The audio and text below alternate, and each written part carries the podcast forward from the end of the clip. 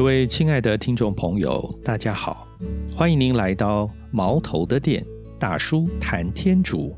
今天这一集要跟各位继续的来念一下这本书，叫做《宗徒及殉道者的教诲》。今天要让各位聆听的是第二集。在之前第一集结束之后呢，我相信朋友们开始可以用拼图的概念，一块一块的将初期教会。拼出一个大概的轮廓了。越往后听，各位可能会发现，当时的我们的先烈们，也也就是初期教会的一些信友团体，是冒着非常非常大的风险，在传扬天国的喜讯。接下来，让我们继续聆听第二集。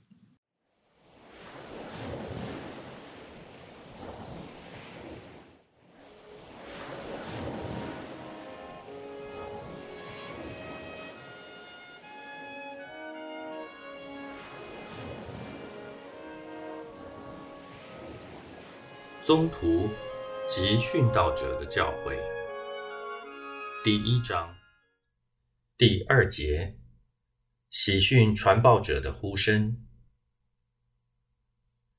在前节末段的问题，答案是一句很简单的话，那就是“莫西亚已到我们中间来了”。这句话也概括了他们全部信仰的内容。两千年来，这句话已成了老生常谈，为世人所惯用。这句话在今天已丧失了它神秘启示的含义和惊人的新颖性。所以，为了估计这句话在当时所引起的重大作用，我们必须回溯犹太传统的根源，在我们的内心深处体会一下。当时，一个犹太信徒一提到墨西亚的来临，会感到多么大的爱情和敬畏。墨西亚的观念，它起源是在以色列最早的历史当中，而且最初它和选民的教义是相连的。我们知道，天主曾向圣祖亚巴郎颁赐了诺言。这诺言，复先后向雅各伯、梅瑟以及历代的国君一再的重申，世世代代支持着犹太民族对这诺言的信心的，便是墨西亚的观念。即使在天灾人祸打击天主选民的时候。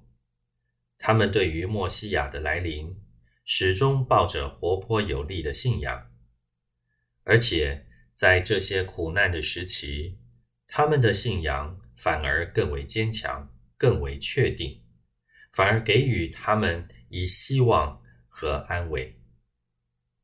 历代的先知们曾不断提起墨西亚的来临，伊撒伊亚在他先知书的第十一章内。更详细描绘了墨西亚时代的情况。他说：“那时，伊霞伊的根子将是万民的旗帜。”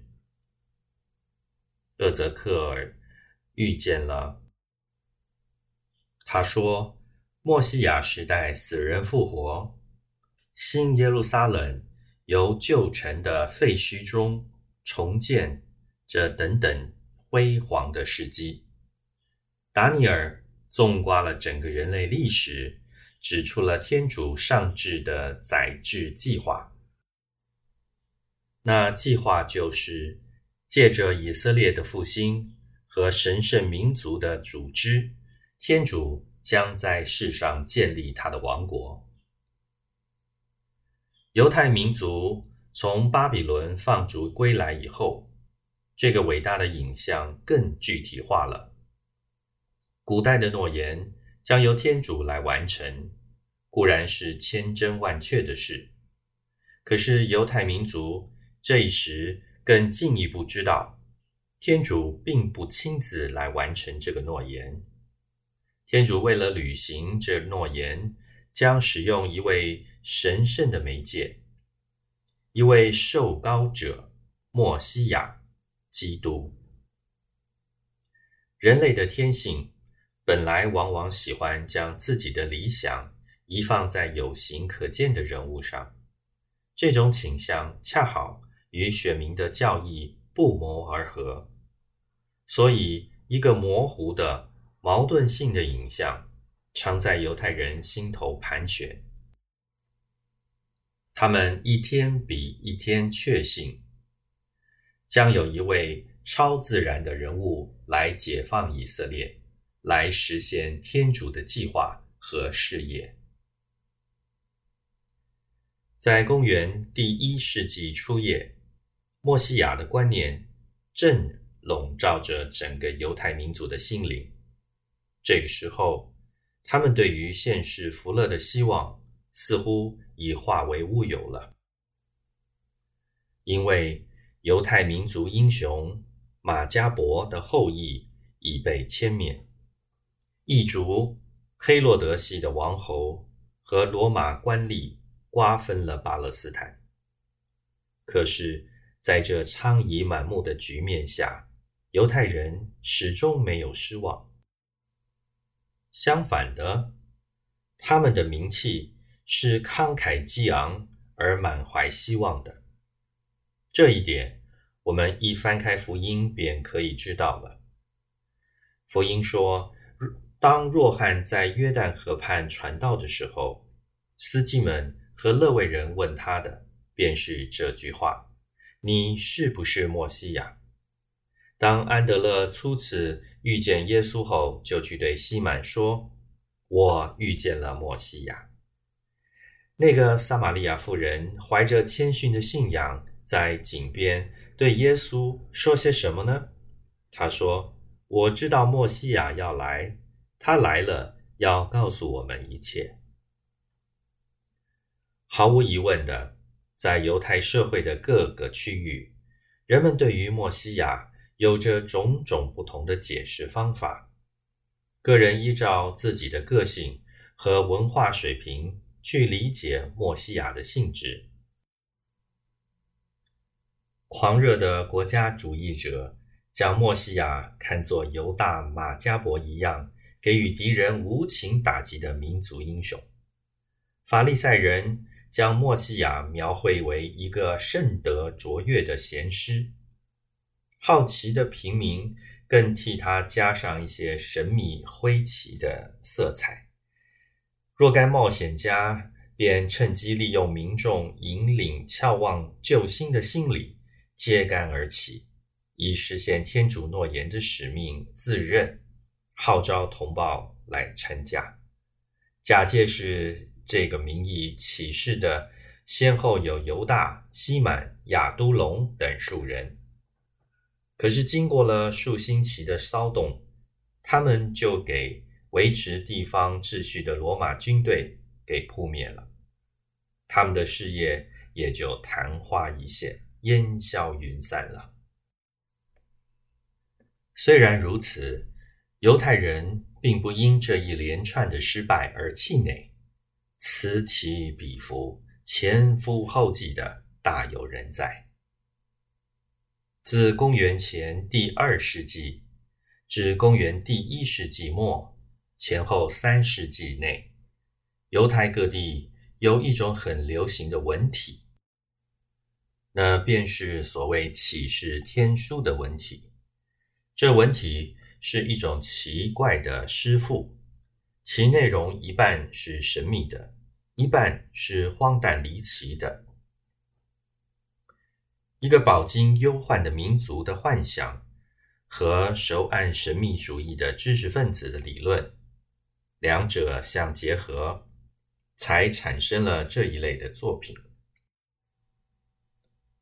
他们根据最具体的、最现实化的墨西亚观念，阐发有关世界末日的理论，企图启示人类的最后终向和天象变化的深刻意义。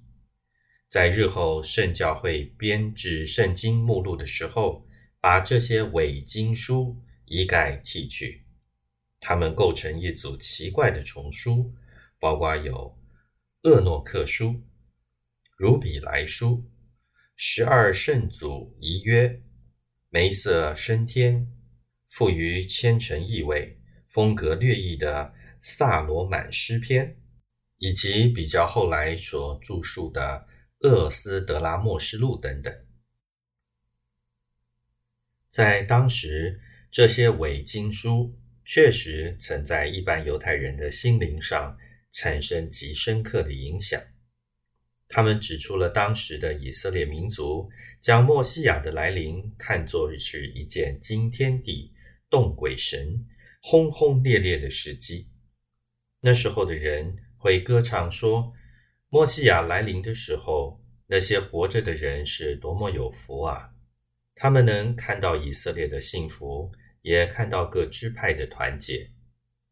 可是人们同时也传播着墨西亚另一个角度的形象，那就是他的来临将带着残酷、恐怖的标记：树木要滴血，顽石要说话，世界上许多地方要崩裂。所以。犹太人在等候墨西亚来临的喜乐当中，同时也掺杂着恐惧。因此，在公元后三十年代的时间，以色列人的心里兼含着淳朴的信仰和热烈的虔诚、报仇的意志、内心的恐惧、爱好怪诞的奇怪事癖。总挂一句话，那是一种过度兴奋的狂热。在认清了这一点之后，我们才能解释当时的以色列人是怀着何种心理等待着墨西亚的来临。他们为什么一听到墨西亚时代已经来到这个消息，会这样惊慌失措了？萨罗满圣咏中有一节话，很生动地描写了当时以色列人的心理。他说：“用节日的喇叭在西雍吹号吧，用喜讯使者的声音在耶路撒冷欢呼吧，告诉众人，亚威满怀仁慈眷顾了以色列，耶路撒冷啊！”起来吧，欢悦吧！看上主自东西二方集合了你们的孩子，他们对上主的敬爱也来自北方，他们也自遥远的岛屿赶来集合。山林与丘陵都已经削平了，树荫遮蔽着他们的道路，为了装饰自己。欢度上主的节日，他们收集了各种芳香的树木。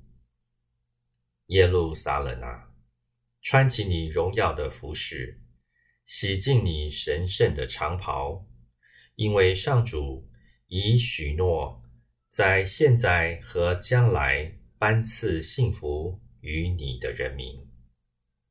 愿上主赐给祖先们的诺言实现吧。